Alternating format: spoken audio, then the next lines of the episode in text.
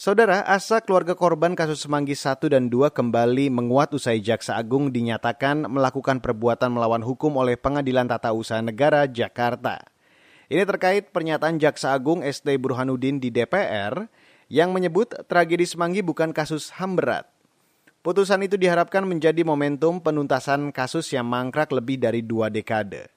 Simak laporan tim KBR yang akan dibacakan Valda Kustari ini.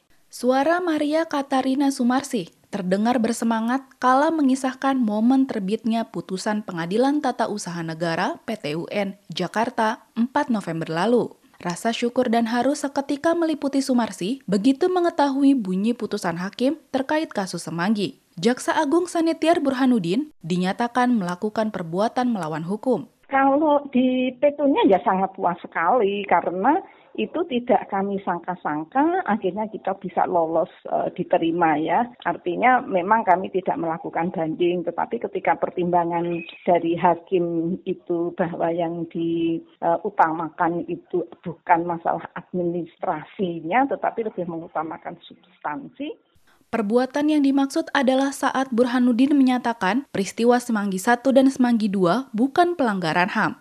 Hal itu disampaikan saat rapat bersama Komisi Hukum DPR pertengahan Januari lalu. Pernyataan ini juga berseberangan dengan Komnas HAM yang memasukkan tragedi Semanggi sebagai kasus HAM berat masa lalu.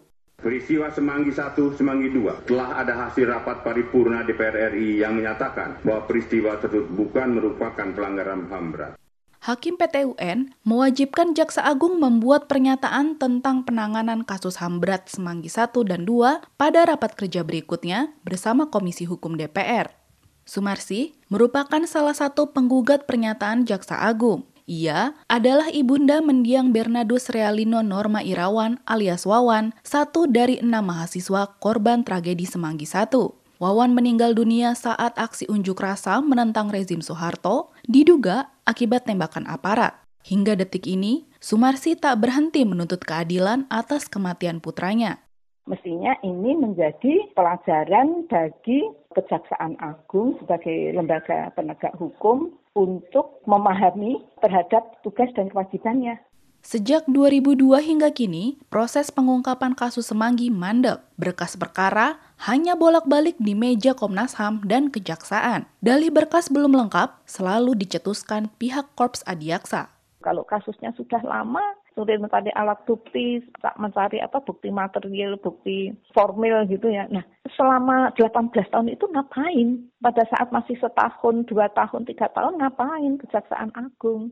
Kuasa hukum Sumarsi, Muhammad Isnur yakin pernyataan Jaksa Agung di DPR bukan silap lidah, tetapi memang direncanakan karena ada di dalam laporan. Jaksa Agung mesti menjalankan putusan itu dan serius menindaklanjuti hasil penyelidikan kasus Semanggi yang dilakukan Komnas HAM terlihat nampak bahwa problem pelanggaran HAM berat ini bukan problem kemampuan, bukan soal unable gitu, bukan soal kapasitas atau kapabilitas untuk mengungkapkan. Itu sebenarnya bisa dilakukan dengan mudah, dengan cepat gitu. Tetapi problemnya adalah soal unwilling. Jadi ini adalah kehendak, soal kemauan uh, yang tidak nampak dari pemerintah.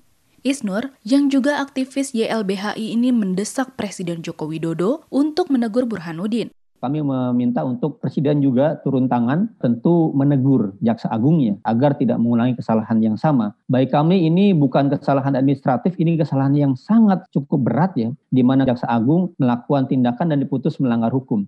Di pihak kejaksaan, upaya banding terhadap putusan PT UN resmi diajukan 9 November lalu. Jaksa Agung Bidang Perdata dan Tata Usaha Negara, Ferry Wibisono mengklaim ucapan Burhanuddin di DPR bukanlah objek sengketa PT UN. Burhanuddin hanya memberikan informasi kepada DPR sehingga tak bisa dikategorikan tindakan konkret penyelenggaraan pemerintah. PT UN Jakarta dalam memeriksa dan mengadili perkara ini banyaknya kewajiban pemeriksaan alat bukti yang tidak dilakukan oleh pengadilan PT UN Jakarta dan banyaknya kesimpulan-kesimpulan yang dibuat tidak berdasarkan kepada alat bukti yang ada. Sementara itu, Ketua Komisi Kejaksaan, Barita Simanjuntak mengklaim sejak lama merekomendasikan agar kasus-kasus HAM masa lalu segera dituntaskan dan dibawa ke pengadilan HAM ad hoc. Namun, secara prosedur, upaya ke arah sana membutuhkan dukungan politik dari DPR. Sebagai alternatif mengatasi kebuntuan, Barita mendukung penyelesaian kasus lewat pembentukan Komisi Kebenaran dan Rekonsiliasi KKR. Untuk itulah perlu ada keputusan politik. Mau seperti apa diselesaikan? Apakah Komisi Kebenaran dan Rekonsiliasi yang itu dibuat lagi undang-undangnya sesuai dengan petunjuk dari Mahkamah Konstitusi seperti apa? Apakah itu perlu ada peradilan HAM ad hoc luar biasa supaya keterkaitan dan keterbatasan berkaitan dengan alat-alat bukti itu bisa diselesaikan? Demikian laporan tim KBR, saya Valda Kustarini.